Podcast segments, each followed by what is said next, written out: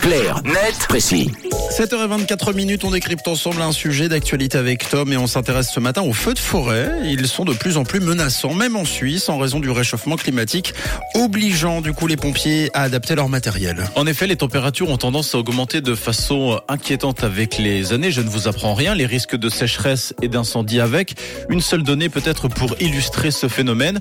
L'an dernier, la ville de Perpignan, dans le sud de la France, enregistrait des températures que l'on observait à Athènes, en Grèce, il y a 25 ans. En Suisse, il n'y a pas de tel point de comparaison, mais on s'aperçoit quand même qu'au cours des 150 dernières années, les températures ont augmenté de près de 2 degrés en moyenne. Une augmentation qui inquiète les spécialistes du climat, mais également les pompiers vaudois à cause du risque d'incendie que cela génère. Dans le 24 heures d'hier, l'inspecteur cantonal du feu, Florian Cuche, expliquait que même si le canton avait déjà connu des feux de forêt et qu'il était toujours parvenu à les maîtriser, les feux de forêt ne figuraient pas dans l'analyse des risques en 2008. En revanche, ils sont apparus dans celle de 2019. L'expert explique donc que le canton de Vaud est en train de revoir ses équipements pour répondre à ce problème grandissant des feux de forêt. Et notamment en se rapprochant des pompiers qui ont l'habitude de gérer euh, ce type de catastrophe. Exactement, l'établissement cantonal d'assurance contre l'incendie et les éléments naturels a pris contact avec les pompiers français pour ce qui des moyens d'intervention lourds et avec leurs collègues tessinois pour ce qui est des interventions en zone montagneuse. Après ces échanges, l'OCA a annoncé qu'il pourrait prochainement faire l'acquisition de véhicules qui n'avaient jusqu'à présent pas grand intérêt sur Vaud.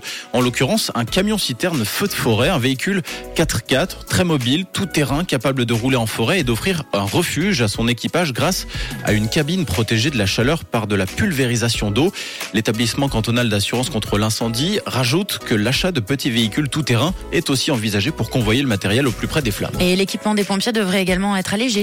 Oui, et notamment parce qu'une intervention pour un feu de forêt exige plus de mobilité qu'un feu d'immeuble. Les pompiers parcourent par ailleurs plus de distance, donc il faut qu'ils soient plus à l'aise.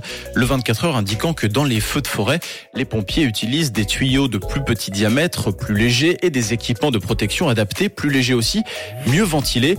Des nouvelles tenues sont donc en cours d'acheminement dans les différentes casernes et les premières formations pour le nouveau matériel devraient débuter ce printemps, notamment en prévision des feux de cet été. Merci euh, Tom, un carnet précis à retrouver tous les matins à 7h20 et en podcast évidemment vous connaissez la direction rouge.ch et l'application.